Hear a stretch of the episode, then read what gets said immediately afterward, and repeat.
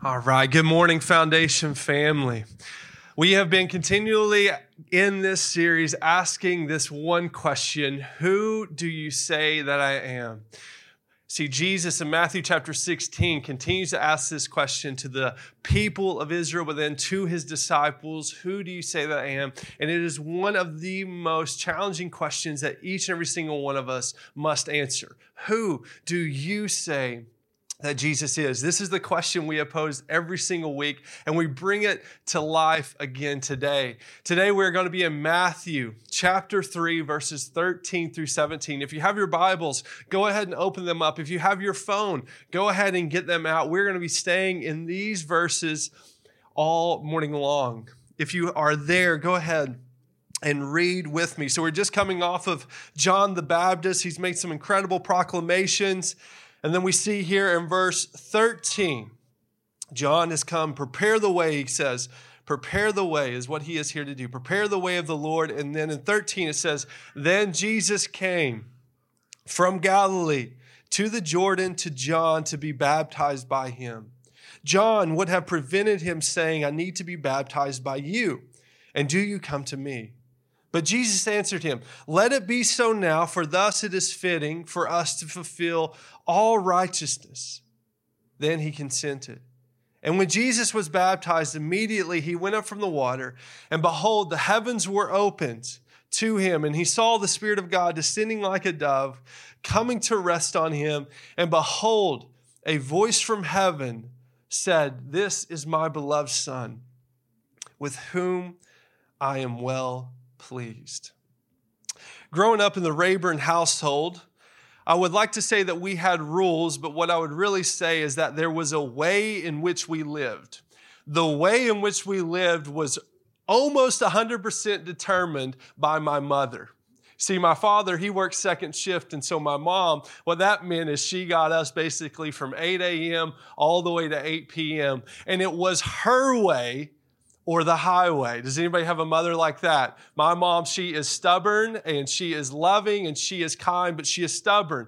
And so she was able to put up a really, really good fight. And so some of her way in which us kids were living and the way we were raised is, you know, if you come to a door and there's somebody who is behind you, you grab the door and you hold it open for them. As the Mandalorians say, this is the way. If there is towels that are in the dryer, yes, they evidently do need to be folded according to my mother, even though I hated that task almost above all else. This was the way.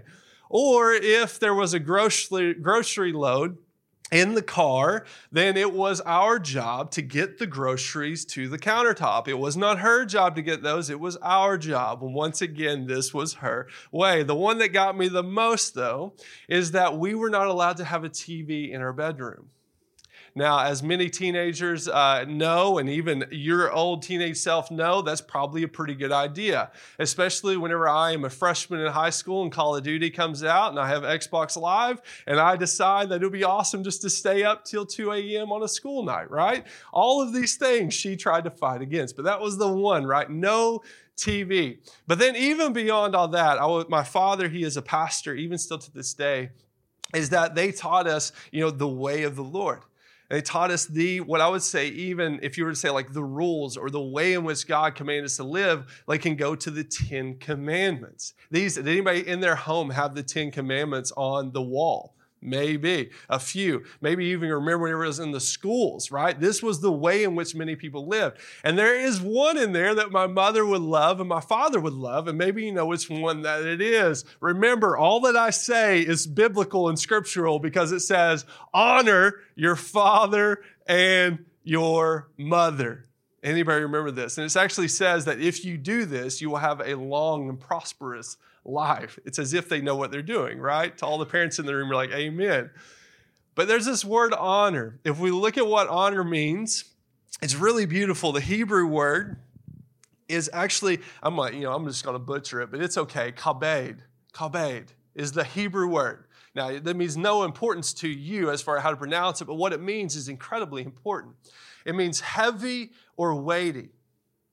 Heavy or weighty. And so, if you think of this to honor your father and your mother, that means that what they say, that their will over your life should carry weight. It should be heavy upon your soul what they say, not as in the sense that it is burdensome, but as if it is directing your path, directing the way in which you live. To honor to someone is to give weight or to grant a person of position respect and even authority in one's life, to prize highly, to care for, to, to show respect for, and obey. Now, I don't know about you all. I'm sure you all were saints growing up and did this to just a beautiful, beautiful 100% marked. You honored your father and mother in all things, right? Amen. We don't even need to talk anymore about it, right? No, we have to talk about this because if you know, as you were raised, you did not honor your father and mother unless you are just the holier than holy people in this room. If you are, teach us your ways. But if you're like me, to the perception of my mother, hey, Aaron's a pretty good guy. But in secret, oh, what mama don't know won't hurt her. Can I get a big amen to that? And so it was in secret that the disobedience of my life really came through. Uh, Lord, even to this day, there are things that my mom, she probably knows that I think she doesn't know. But there was just this natural bend within each and every single one of us that whatever honor we are to give to those in authority, it is very difficult. It is very difficult within our souls to submit our wills to someone in authority, let alone our parents. And what we really see that whenever your mother and your father, and I love to just continue saying this connection, are asking you to obey, here's what has to happen is that you have to first have humility. So you must humble your will, your desires, and then you must step into obedience. And here's what's crazy is that with humility leads obedience, and with obedience comes honor. The two are inseparable. You cannot obey without finding yourself humble. You cannot even be humble and then obey.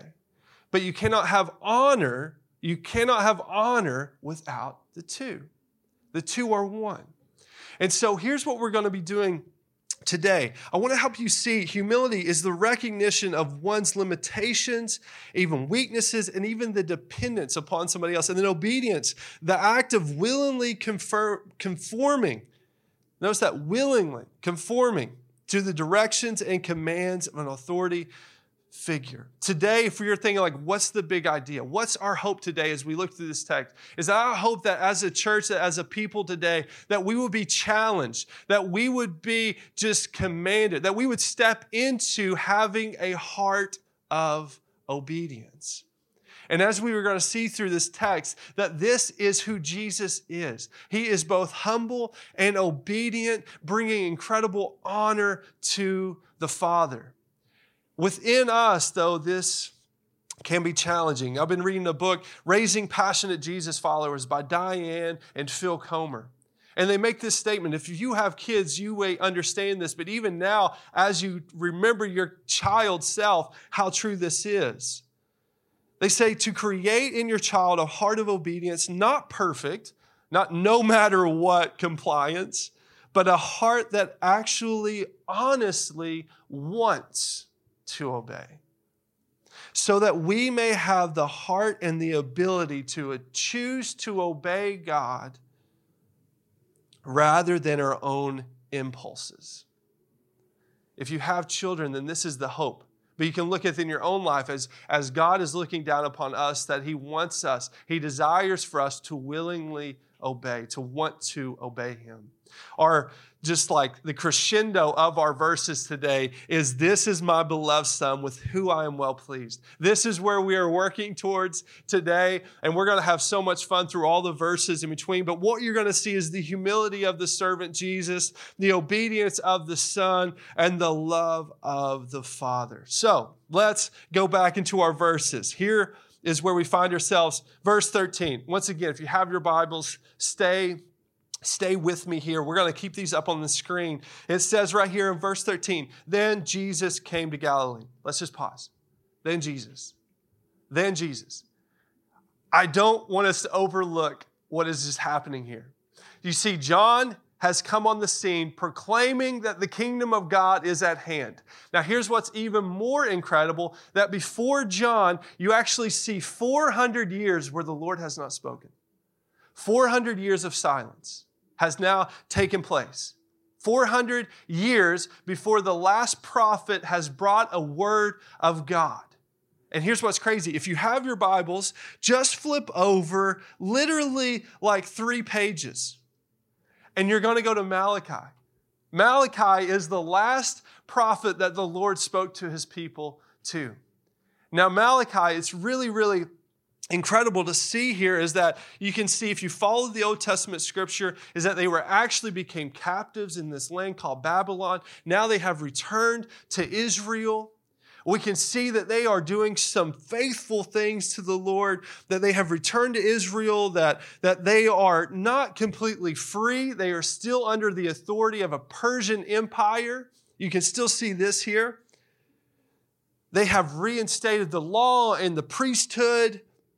They've even given up idols. It would seem that in Malachi, or before Malachi, that the Jews were on the right path, but then they get the prophet Malachi that begins to speak over their life. And you're going to see why this is so important because I read through Malachi. You can read through it in about 15 minutes. You can read through it. It's four chapters. That's it. And here's what's incredible that even though they have returned, they have returned to their land, they have rejected idols, you see that the Lord is still speaking to them. And it's not like, hey, I'm so thankful and happy for you. It's more of this, why are you not honoring me? And he uses the prophet Malachi to speak to him. And what are they doing? It's incredible. They're neglecting their offerings to their Lord. They're not giving God their best. We can see that they are being faithless to their wives. They are withholding their tithes and they're not teaching the people the ways of God. And so he sends the prophet Malachi to speak to them. And ultimately, we see this in verse 4 1 or in, in, uh, in 1 6 in Malachi, where it literally says, Where is my honor? Where is my honor? Where is it? You have forsaken me again. It says, Have I not loved you? It's so beautiful. In one, it says, As son honors his father, a, a servant his master. If then I am a father, where is my honor? The same question Where is this obedience? Where is this willingness? I love you. I have provided for you, but yet, why are you forsaking me? Why are you running from me, from my ways? Why are you simply being disobedient to me? And it continues on all the way through there. But if we look, this is where we find ourselves. So I want to bring you here is like, where do we find ourselves? Probably the same place Malachi. Why are we not bringing honor to the Father? Now, he gives some incredible hope here. He says, Return to me, and I will return to you. But he finishes Malachi.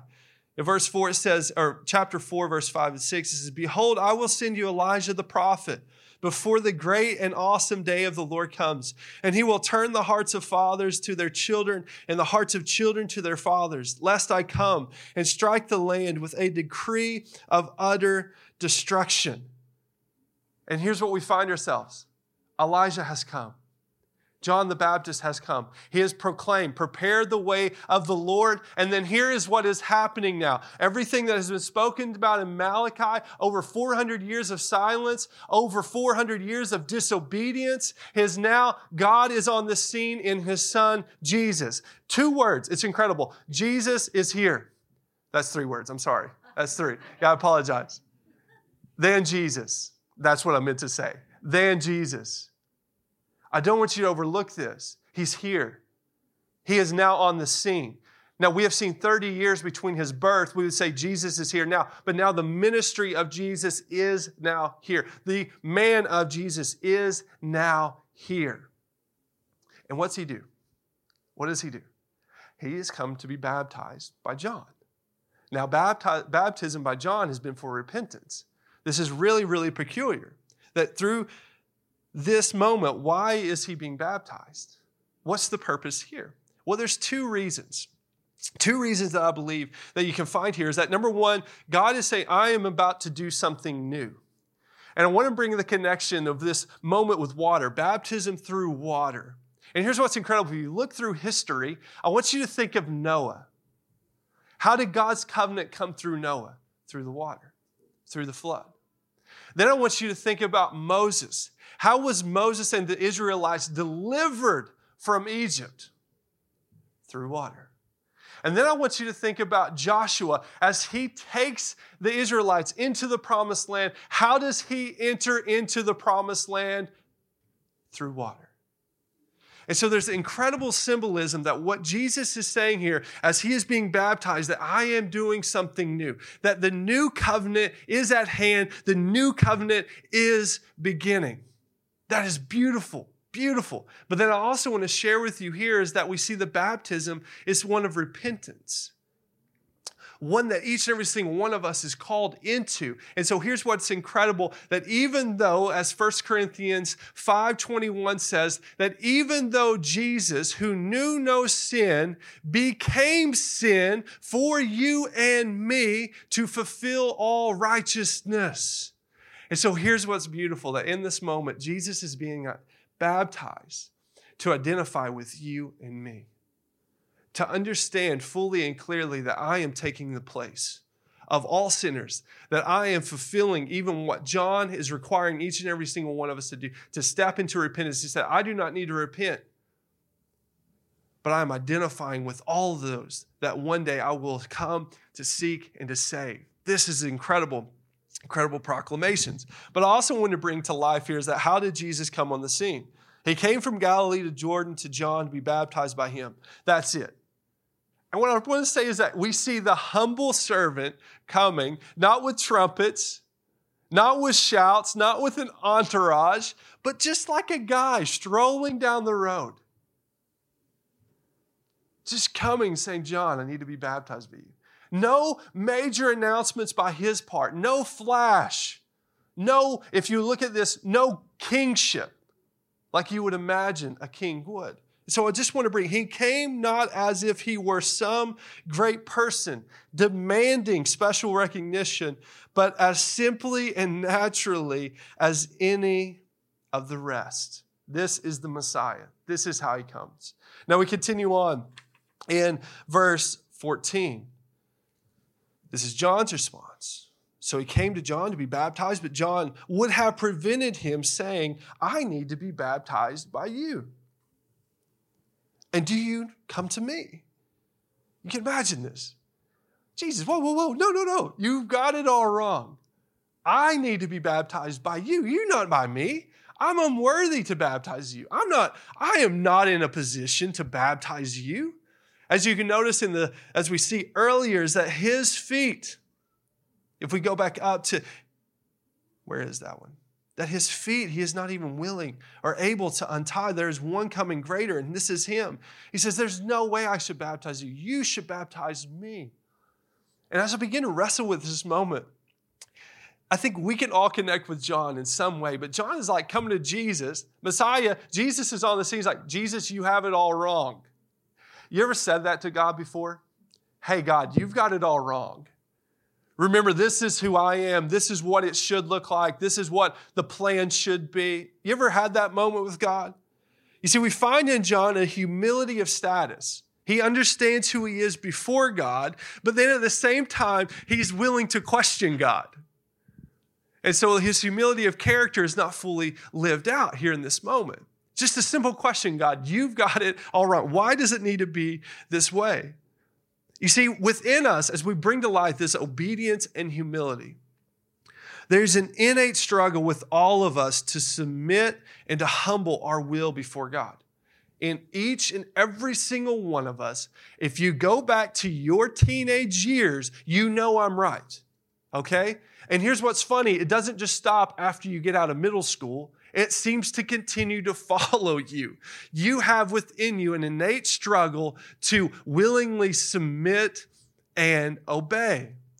Some various reasons that I begin to see is that really within us there's pride. There's a pride within us. There's a self reliance. that we like to live on our own strength, that we really don't need help, that we've got it on our own. There's a fear of change or sacrifice, that the willingness to follow God or to step with God or to obey God would require change for your life, that would even require sacrifice. Then we can continue on. I think there's one here that connects with every single one of us is that we have within us an incredible desire for worldly pleasures. That we have an incredible desire for the things of this world. There is this instant gratification that is within each and every single one of us, within every single one of us, that we would rather fulfill what is within us than to obey what God has commanded us. Go back to your teenage years. Think about this. This is innate. This is a part of who we are. This incredible struggle. That right now, that there may be something God is calling you into or simply calling you into obedience in, but yet it is the worldly pleasures that are continually drawing you out. This is continually drawing you out. Now, to the men in the room, this one's going to be just a little bit graphic, but you can understand the example here. You imagine the onslaught of just sexual gratification that is coming after men. It's incredible. Within two or three clicks, men, you can be on whatever site you want to gratify whatever desire that you have. Within two or three minutes. And what's incredibly powerful is that this is one of the easiest ways that can be hidden that can just step into to say, well, I mean, it feels good, it feels right. My wife won't know, or my girlfriend won't know, but it's just something that I can step into. And here's at the root of every single part of it is because it satisfies you. Or you think it satisfies you, but as we all know, that any sort of sexual gratification that it lasts for a moment or the buildup is more exciting than, than what happens after, and then the, what comes is the crash. And I use that one as the most graphic one because I think it's the one that's attacking all of our men in whatever different ways. And all it is is just this pull to just be gratified, just to fill our desires just a little bit. God doesn't want men looking at porn. God doesn't want men looking at women in an ungodly way, especially not beyond our wives. But yet we find within ourselves this incredible pull towards those things making it extremely hard to obey what God has commanded us, to live up to his standard of righteousness. Ladies, as we've got to see with our uh, college small group, we get to continue to see that there is a image issue within women and definitely within girls. You look at a Instagram feed of what is perfection, thinking that that then is who you should be or that that is the standard of which you should live your life. And so you're in this comparison trap, comparison trap, all forgetting how much you are loved and known by your Father. It's incredible. And so you'd rather gratify gratify the instincts or the desires within you than to be remembered and known by God. It's crazy. Those are just two. Those are just two, right? If you think right now, what does it look like for you right now? Why is there such a struggle? Something will come to your mind. Something right now is trying to pull you away to bring honor to God. Let's continue on. I apologize for the little tant there, but it's so incredible that within us, there's this innate struggle. And I just want to simply finish here. What is it for you? What is it for you? Because it's so important to bring this to light right now because we're going to see God provide the answer in just a moment. Verse 15, we got to continue on. But Jesus answered him, Let it be so now, for thus it is fitting for us to fulfill all righteousness. Man, as we go through life, we're like John. And this is what John is seeing. He is seeing right now just this moment. I want you to imagine if you just read the Bible like this. If this was it, literally, if you just like read the Bible like this, what can you even see? Nothing. Maybe two or three words that is right in front of you. This is it. It's like, God, this is what I'm focused on. This is what I'm caring about. This is where I am. God, I need you to move. This is it. I'll obey you here, but nowhere else, as long as it fits my plan and all my desires. This is where we are. And then Jesus comes on the scene. He says, No, no, no. Look, look, look, I, I know the whole story. I know the whole story. John, right now, you may be confused, you may not understand, but I know the whole story. And so, what we're going to do right now, I need you to humble yourself. I need you to be obedient to what God is calling us into because it's going to fulfill all righteousness. And what it means, all the things that you cannot see and all the things you do not yet understand, I'm here to fulfill. And so I just want you to humble yourself and just obey. We get caught with our head just stuck in the book. But God is writing a full story. And He knows, and Jesus knows what that story is. And this righteousness isn't just about being good. That's what we think about, just being good. But righteousness here is fully being described as, as this beautiful picture for us to fulfill all that's required of us. To be relationally focused in obedience. This is what we see. And oftentimes, what we do, whether it's our insecurities or our inadequacies, is that oftentimes we will allow those things to get in the way of God's plan. Like, this is what I have for you. This is what I have for your life. Said, don't allow your inaccuracies, don't allow your insecurities to get in the way of that. Don't allow those things to get in the way of being obedient to me. Allow faith and trust to be built in these moments. But we get to the last piece. We're almost to our crescendo verse. Hang on tight. Verse 16, it says, And when Jesus was baptized, so John, he, he if you see that, consented. Jesus was baptized, and immediately he went up from the water, and behold, the heavens were opened to him. And he saw the Spirit of God descending like a dove and coming to rest on him. I just want to bring to light just some incredible imagery that we see here in this verses. Number one, the heavens were opened. John had been baptizing people for however many days. But even in that day that Jesus came, he had been baptizing others. And I can guarantee you that nobody else had the heavens opened.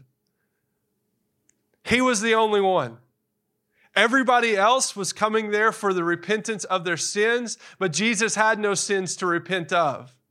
Jesus was coming, the heavens open. He was coming to fulfill our righteousness that delighted the Lord. And what I wanted to share here is that this is unique. This baptism is not like other baptisms, or his baptism is unique. The heavens opened. It's incredible. And then not only did the heavens open, I've never seen this in my life, never seen that in my life, but then also never seen a dove descended. You can see there, the dove descended like the Spirit of God upon it. Where is that? Immediately went up from the water, and behold, the heavens were open to, and he saw the Spirit of God descending like a dove, coming to rest on him.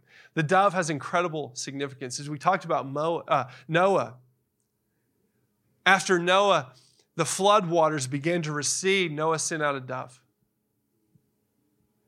And here's what happened. He also sent out a raven, but a raven was able to consume all things. But the dove would not eat of anything impure. But the dove brought back an olive leaf branch allowing Noah to know that the waters were receding and it was finally time, that all that God had done was fulfilled, that the new covenant was at hand. So, this dove here is so beautiful that this end of the flood, this end of the old covenant, the old ways, and a restoration. A dove was part of sacrificial rituals for atonement, for the forgiveness of sins. There was a, it was a symbol of peace, of purity, and even the presence of God. Incredible significance that the Spirit would come as a dove, signifying further who Jesus is, what he came to do. But then there's also this incredibly powerful moment where it's the Spirit, the Holy Spirit, it says, came and rested upon him. That all that Jesus was to accomplish and to do, the anointing of the Holy Spirit was now on him. Incredibly unique incredibly powerful. The Spirit came to empower him for the work that he was called to do on earth. What Jesus was about to do and accomplish would be done with the help and the power of the Holy Spirit. And here's what is so incredible, and I've been so excited about this moment, is that the same is true for you. The same is true for you. So when you think about all that you have been struggling with, in your life that is dishonorable to God, all of the things that have continually weighed you down and just try to beat you into the ground, here is what he is saying. And here's what's the incredible truth is that the same spirit that empowered God, that empowered Jesus, is now available to you. It's incredible the verses that we see here. I want you to rethink your mind, reframe this. Galatians 5, 16 through 17. If you have your Bibles, man, you can mark this, these verses. Lord, help me find the right ones because there's like four tabs in here. No, not Corinthians. Where are you, Galatians? Oh, no, not that Corinthians. It's a card. It's a card. See, it just gets a little crazy up here. Galatians 5, 16 through 17. It says, But I say, walk by the Spirit. And you will not gratify the desires of the flesh. For the desires of the flesh are against the Spirit, and the desires of the Spirit are against the flesh. For these are opposed to each other to keep you from doing the things that you want. But if you are led by the Spirit, you are not under the law. Now, the works of flesh are evident. We can see these. It's incredible. Sexual immorality, impurity, sensuality, idolatry, sorcery, enmity, strife, jealousy, fits of anger, rivalries, dissensions, divisions, envy, drunkenness, orgies, and things like these. I warn you, as I warned you before, that those who do such things will not inherit the kingdom of God. But the fruit of the Spirit is love, joy, peace, patience, kindness, goodness, faithfulness, gentleness, self control. Against such things there is no law. And those who belong to Christ have crucified the flesh with its passions and desires. And I bring you back to the beginning. So then, walk with the Spirit. Walk with the Spirit. Submit to His control over your life. Submit to His power that is within you to obey, to humble yourselves and obey the will of God in your life. And it's not just Galatians 5, 2 Corinthians, 2 Corinthians 10 4. And I love this verse, and it brings us such incredible, incredible power for each of us. For the weapons of our warfare are not of flesh, but have divine power to destroy strongholds, to destroy the strongholds in your life, to destroy them. I've got a couple minutes. I'm going to share this. This past week, Emily kept asking this simple question What is wrong? We were able to get away and think about the coming year, and Monday, it was like we were driving home from Lexington, and it was like a cloud covered me. And she continually, from Monday, literally through Saturday, she just continued to ask, What is wrong? Now, even throughout that whole time, did anybody like catch the, you know, oh, this is nasty, the snot over the past like two weeks? You know what I mean? Like the cough and the snot. It's crazy. It's like Kentucky in fall. It's, it's insane. So I caught that somewhere along the lines as well. But there was just this consistent theme I don't know. I don't know. And it wasn't I was angry. It was that there was like some moments of like, you know, your thoughts. It was like your thoughts were just running and they were not healthy thoughts. They were not good thoughts, thoughts of anger, thoughts of bitterness, thoughts of resentment. And she just continued to be like, what is wrong? I don't know. And you ever just have that moments where you're like, you know what then you should do? It took me five days to start praying. You ever been there? Yeah, your pastor. Congratulations. Five days to start praying. Great example, pastor. Five days, finally, yesterday, laying on the bed about 12 o'clock. Can't sleep, thought I could take a nap, continue walking out. I said, Lord, you just got to help me. I said, I don't know. You ever like try to do things? You know what I mean? That's the other part of me. It's like gets me in trouble. Just try to do and do and do, fix, fix, fix. I don't know. Lord, you got help. It says like this cloud. It just felt weighty, felt like a burden. felt like I couldn't love my wife, couldn't play with my kids. It was just like this weight said, Lord, you just got to help. You got to help. And it was wild. Not immediately, but about three o'clock, I was like, huh, I feel better. I feel better. I was like, what is that? I was telling him, I I don't know what was wrong with me. I told her this morning, I said, I don't know what was wrong with me, Emily. I said, but yesterday I just prayed, and about three o'clock I got better. She was like, what happened? I was like, I don't know. I just prayed. I just prayed. It's just like the Spirit of God. I mean, if you you get take like the strongholds, right? The strongholds in her life. They proclaims this. Second Corinthians. Second Corinthians 10 4, for the weapons of our warfare are not of flesh, but have divine power to destroy strongholds. And I want to just not, this is not an encouragement, but it's the truth that I have been walking with the Lord for many, many years. And so here's what you find is that the Lord or that the enemy is continually trying to change his tactics for whatever it may be. Take anything that we read in Galatians 5. He's going to continue to work. He will never stop. He will never stop. And the lie that we will continue to believe is that we are just not good enough or that we aren't a good enough Christian and that's why we're getting this way or you know there's so much more that you can do to be so much better or whatever it may be. There's so many insecurities that well up within us, but this is the one that I want you to just live in today. Is that the same spirit of God that rested on him that empowered Jesus through his entire ministry is proclaimed in Matthew 28 as he's talking to the disciples. He said, It is better for me to go so that the helper may come. And the helper, if you have proclaimed Jesus in your life, the helper is with you. And you take the Second Corinthians 10 4, uh, is able to break the strongholds in your life to all that church. We say amen. Come on, church, say amen. Proclaim that over your life. Amen. It's incredible. Let's finish. We're out of time. Verse 17, as we come to a close, which is incredible. He makes this statement. It says in verse 17, and behold, a voice from the heavens said, This is my beloved Son with whom I am well pleased. As I did my study, there were all sorts of proclamations about like what these verses mean. There were all of these references to Old Testament, to Isaiah, and even in Matthew chapter 12, you see this same language quoted from Isaiah 42. And everybody was like, God's quoted scripture or God's movie. But it's like, let's just strip all of that back. And here's what I want to bring to life the crescendo verse. Who do you say that I am? Today we're looking at who God says that He is. And this is profound because what God says, this is my beloved Son with whom I am well pleased. This is the blasphemy statement that God Jesus killed. And at the very beginning of Jesus' ministry, this is the same thing as proclaimed to him over the end of his ministry.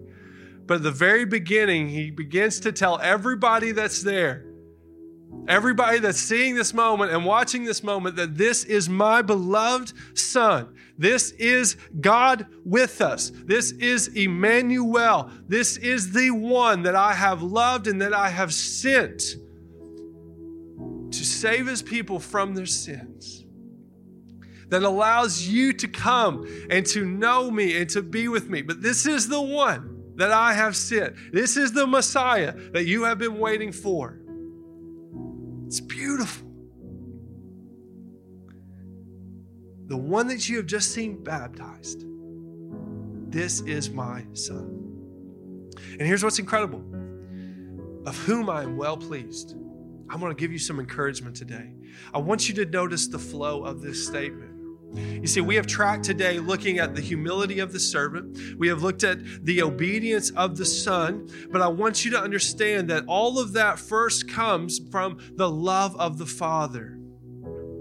The love of the Father. The love of the Son towards the Father allowed Jesus to step both humbly and obediently into what God had called him into, to honor his Father. And to this, God says he is well pleased. Here's what's also incredible God, Jesus has done nothing up to this point except taking a step of baptism. 30 years, we find nothing written of Jesus' 30 years before, after his birth. There's nothing written. Well, I'm sorry, I apologize. There's him in the temple. We find that teaching in the temple. But beyond that, there is no miracles, there is no signs. It's just simply him being a carpenter's son. And here's what's incredible to all of this, God is well pleased. To all of you in the room that feel like your accomplishments are what please God, to all of the things that you do for God that please Him, no, no, no. Strip all that back, strip all that away. That's not what pleases God.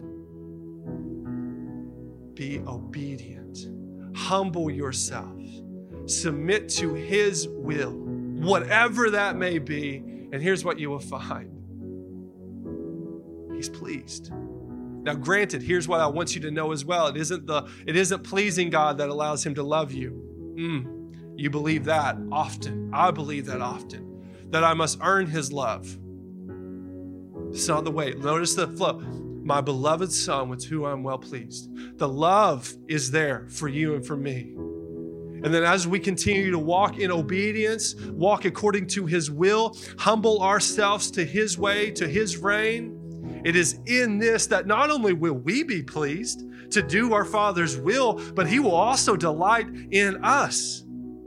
And if right now, if you are in that place where you know you aren't pleasing God, that you just know, don't even try to fool yourself and think that you are just like kind of pleasing God. Think back to your father, think back to your mother obedience and humility will allow just a rich delighting in Him in your own soul and for Him. Beautiful picture. As we come to a close, would everybody just bow your heads with me here today?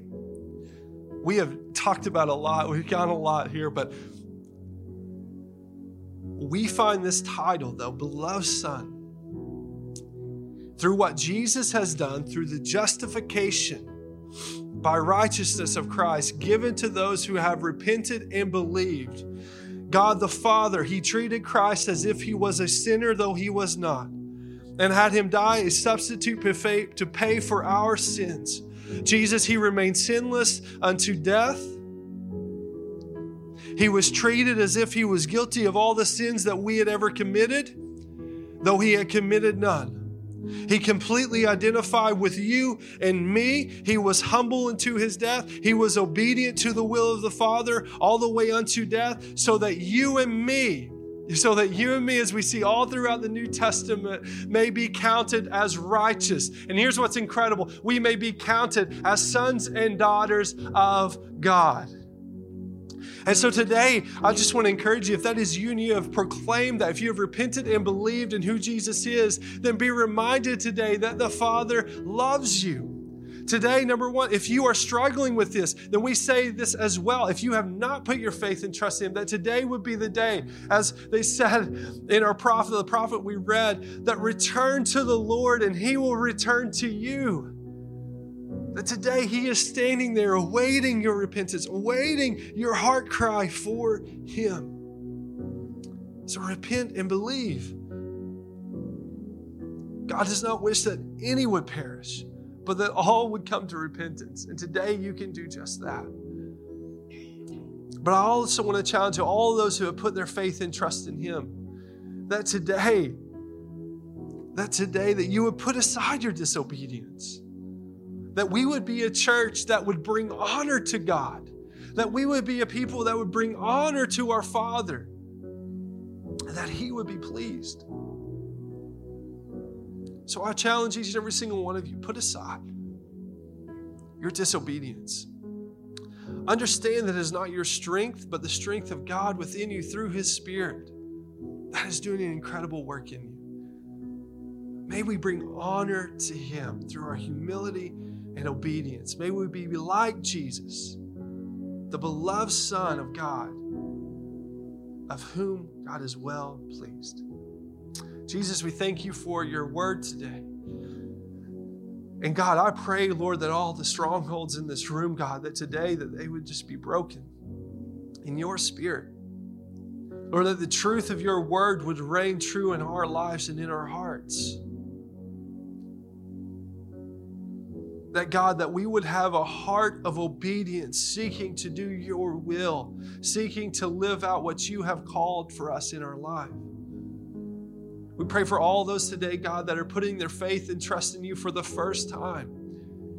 Lord, that they would see that they are now a loved son or a loved daughter. And God, that your spirit is with them now to accomplish all that you have called them to. Lord, thank you for being with us in this place. Thank you for your spirit speaking to each and every single one of us, God. May we walk in a way that brings you honor. In Jesus' name, amen.